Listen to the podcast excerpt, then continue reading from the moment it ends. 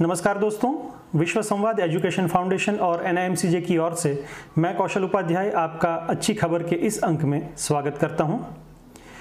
आइए शुरू करते हैं अच्छी खबरों का सिलसिला। सबसे पहली खबर, पूरे भारत में से आ रही है। तीन माह पहले अपने गाँव गए मजदूर अब वापस लौट रहे हैं। श्रमिक एक्सप्रेस का चलना बंद होना ही रिवर्स माइग्रेशन का अंत और अब वह सारे मजदूर धीरे धीरे वापस आ रहे हैं। मौजूदा तस्वीर बेंगलुरु के रेलवे स्टेशन की है, जहाँ पर कामदार मजदूर वापस लौट रहे हैं। गौरतलब है कि इन मजदूरों के वापस लौटने से धीरे धीरे शहरों में उत्पाद और बिक्री की अर्थव्यवस्था भी अपनी पटरी पर लौटेगी, ऐसी उम्मीद की जा रही है। एक और मजदूर शहरों में वापस आ रहे हैं तो दूसरी ओर कुछ साहसिक ऐसे भी है, जो प्रवासी मजदूरों को वापस जाने से रोककर गाँव में ही रोज़गार प्राप्त कर सके, ऐसी उधेड़ बुन में लगे हैं। दरअसल, यूपी के देवरिया ज़िले के पाथेर देवा गाँव के विजय सिंह ऐसे प्रवासी मजदूरों को बिजली की लाइट और झालर बनाना सिखा रहे हैं। इस काम को सीखने के बाद मजदूर अपने परिवार के साथ मिलकर उत्पादन कर रहे हैं और आत्मनिर्भर भी बन रहे हैं। नोएडा से बीटेक की पदवी प्राप्त किए विजय सिंह उत्तर प्रदेश के विविध जिलों में पाँच दिन का प्रशिक्षण कार्यक्रम चला रहे हैं और उनका लक्ष्य दस हज़ार लोगों को प्रशिक्षित करके इस दिवाली चाइनीज़ नहीं, परंतु स्वदेशी झालरों से भारत को रोशन करना है। आइए, विजय और उनके जैसे अनेक युवाओं को समर्थन करें और इस साल घरों में रोशन करने के हेतु स्वदेशी उत्पाद का ही प्रयोग करें। तो ये तो बात हुई प्रवासी मजदूरों की। लेकिन अब बात करते हैं विदेश जाने वाले छात्रों की। हर साल औसतन सात लाख छात्र उच्च शिक्षा के लिए विदेश चले जाते हैं और वहाँ पढ़ाई पर तकरीबन एक लाख करोड़ खर्च करते हैं। वहाँ पढ़ाई के बाद जॉब भी हासिल कर लेते हैं। ऐसे में उनकी प्रतिभा का पूरा लाभ दूसरे देश को मिलता है और भारत को प्रतिभा एवं पैसे दोनों ही मोर्चे पर नुकसान उठाना पड़ता है। लेकिन इस महामारी की चुनौतियों के बीच कुछ उम्मीदें भी जगी है। इसमें उच्च शिक्षा के लिए विदेश गमन करने वाले छात्रों में से एक लाख छात्रों को सरकार यहीं रोक ले और उस तरह का आयोजन किया जा रहा है। मंत्रालय ऐसे छात्रों को देश में ही बेहतर पाठ्यक्रम उपलब्ध हो सके ऐसे नए नए कोर्सेज शुरू करने के हेतु जुट गया है। उम्मीद करते हैं कि आने वाले सालों में हमारा बुद्धिधन भारत में ही रहकर दुनिया को चुनौती देने में सक्षम हो जाए। आगे बढ़ते हैं, अगली खबर की ओर। शिक्षा से बढ़कर आगे देखते हैं खान पान जगत की ओर। इस महामारी के चलते इंसान ने कुदरत की ओर से बड़ी बड़ी नसीहतें पाई है। इनमें से एक है शाकाहारी भोजन। चीन में इस महामारी के उद्भव का कारण नॉनवेज फ़ूड को माना गया है। इसके चलते अब भारत में भी शाकाहारी खाने का क्रेज बढ़ गया है। अनलॉक वन के बाद जब सारी दुकानें खुल गई है, वहाँ नॉनवेज फ़ूड का व्यापार करने वाले व्यापारी और रेस्टोरेंट ने यह बताया है कि इस महामारी के चलते उनकी बिक्री में भी भारी गिरावट आई है। और ऑनलाइन फ़ूड डिलीवरी में भी लोग शाकाहारी खाने का विकल्प ही चुन रहे हैं। यह तो भाई ऐसी बात हो गई कि लातों के भूत बातों से नहीं मानते। अब बात करते हैं अंतर्राष्ट्रीय जगत की।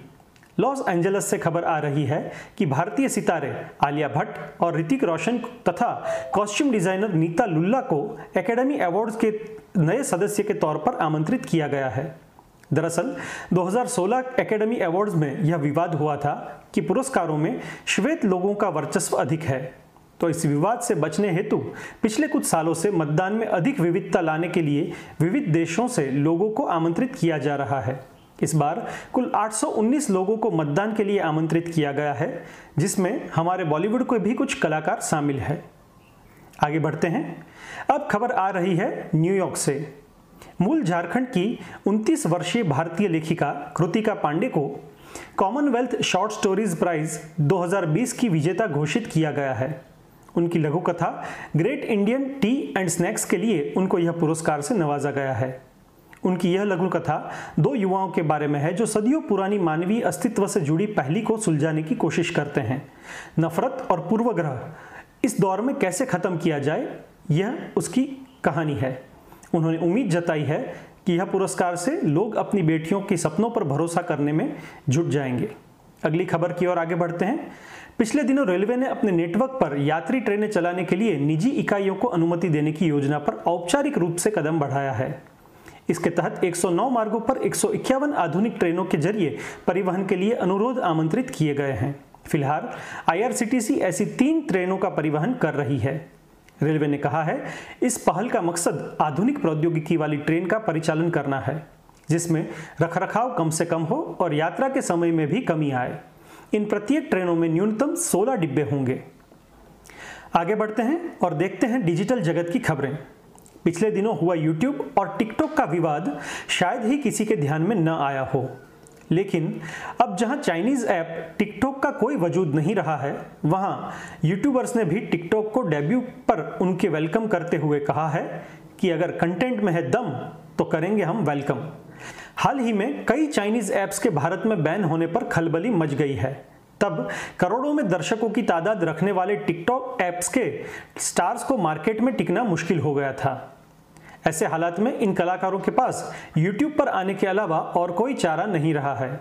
इस घटना को संज्ञान लेते हुए YouTube जगत के कुछ बड़े नामी कलाकारों जैसे कि आशीष चंचलानी, अभिनव, शिवंकित और निशु तिवारी ने कहा है कि अगर इनके कंटेंट में दम होगा तो YouTube पर भी वह अपनी जगह आराम से बना सकते हैं। डिजिटल मीडिया के सफ़र को आगे बढ़ाते हैं और रुख करते हैं बॉलीवुड जगत की ओर। शाहरुख खान, करण जौहर और अनुष्का शर्मा पहले से ही डिजिटल मीडिया के लिए कंटेंट बना रहे हैं। अब प्रियंका चोपड़ा भी ओ टी प्लेटफॉर्म के लिए ग्लोबल कंटेंट बनाएगी। हाल ही में अमेजोन के साथ हाथ मिलाकर यह जानकारी उन्होंने साझा की है कि वह निक जोनास के साथ मिलकर दो टीवी प्रोजेक्ट प्रोड्यूस करने जा रही है। उनके मुताबिक अमेजोन की पहुँच और दृष्टिकोण ग्लोबल है। ऐसे में वह हिंदी अंग्रेज़ी के अलावा अन्य भाषाओं पर भी काम कर सकती है। आगे बढ़ते हैं। डिजिटल प्लेटफॉर्म के बाद अब बात करते हैं टीवी जगत की। हाल ही में टीवी जगत तीन माह के लंबे अंतराल के बाद फिर से शूटिंग शुरू कर रहा है। लेकिन महाराष्ट्र में महामारी की गंभीर परिस्थिति को देखते हुए सुप्रसिद्ध एवं अति लोकप्रिय टीवी शो तारक मेहता का उल्टा चश्मा के प्रोड्यूसर असित कुमार मोदी ने कहा है कि वह पहले शूटिंग करने की रेस में शामिल नहीं है। उनके मुताबिक पहले शूटिंग शुरू करना या पहले फ्रेश एपिसोड रिलीज़ करना कोई ज़्यादा महत्वपूर्ण नहीं है। उससे ज़्यादा महत्वपूर्ण है क्रू मेंबर की सेफ्टी का ख्याल रखना। साथ में उन्होंने यह भी कहा है कि परिस्थिति को ध्यान में रखते हुए हम कोई भी जल्दबाजी किए बगैर सरकारी निर्देशों के अनुसार ही शूटिंग शुरू करेंगे। भाई, मुंबई की बात हो और गणेश जी का त्यौहार आ रहा हो तो लाल बाग के राजा को याद किए बगैर कैसे रह सकते हैं? समग्र विश्व में सुप्रसिद्ध लाल बाग के राजा का पंडाल साल 1934 से हर साल अत्यंत आकर्षक सजावट के साथ गणपति की बेहद ध्यानाकर्षक प्रतिमा का स्थापन करता है। इस साल महामारी के चलते यह मंडल ने मुंबई में गणेश चतुर्थी के उत्सव को रद्द करने की घोषणा की है। मंडल के सचिव सुधीर सालवी ने कहा है कि इस साल मंडल रक्त एवं प्लाज्मा दान शिविर प्रस्थापित करेगा और उन पुलिस कर्मियों के परिवारों को वित्तीय सहायता प्रदान करेगा जिनकी मौत कोविड 19 की वजह से हुई है। गणपति बापा जल्द ही सबकी समस्याएँ दूर करें, ऐसी आशा के साथ आगे बढ़ते हैं। खेल जगत की खबरों में देखें तो बार्सिलोना के सुप्रसिद्ध फुटबॉल खिलाड़ी लियोनल मैसी ने एक विश्व विक्रम बनाया है। उन्होंने अपनी करियर का सातसोवा गोल दागकर और एक उपलब्धि अपने नाम कर ली है। एटलीटिको के खिलाफ खेलते हुए उन्होंने यह प्रदर्शन किया है और यह उपलब्धि हासिल करने वाले वह दुनिया के सातवें फुटबॉलर बने हैं। आगे बढ़ते हैं और खबर मिल रही है कि भारतीय टेबल टेनिस खिलाड़ियों ने ज़रूरतमंदों के लिए जुटाए हैं तेरह लाख रुपए। दरअसल, टेबल टेनिस के शीर्ष खिलाड़ी शरद कमल और जी साथीनाथ ने कोरोना वायरस महामारी के चलते खिले इस खेल से जुड़े 130 लोगों को आर्थिक सहायता कर सके उस हेतु चैरिटी फंड में 13 लाख से अधिक की राशि जुटा ली है, जिसमें वीता दानी और नीरज बजाज ने भी सहयोग किया है। यह रकम उन खिलाड़ियों और कोचों और अंपायरों को दी जाएगी जिन पर महामारी की गाज बुरी तरह से गिरी है। जाते जाते कुछ व्यंग का मज़ा लिया जाए। चीन के साथ चल रहे तनाव के बीच भारत सरकार ने न सिर्फ़ बॉर्डर पर बल्कि डिजिटल मीडिया में भी कदम उठाए हैं। इन्हीं बातों को ध्यान में रखते हुए अखबारों में दो अलग अलग व्यंग्य चित्र प्रस्तुत हुए हैं। इनका मज़ा उठाइए। चलिए दोस्तों, अच्छी खबर का यह अंक हम यहीं समाप्त करते हैं। आगे आने वाले अंक में हमारे सहयोगी छात्रों के साथ हम फिर से जुड़ेंगे। तब तक महामारी से बचिए, घर में रहें, स्वस्थ रहें। नमस्कार।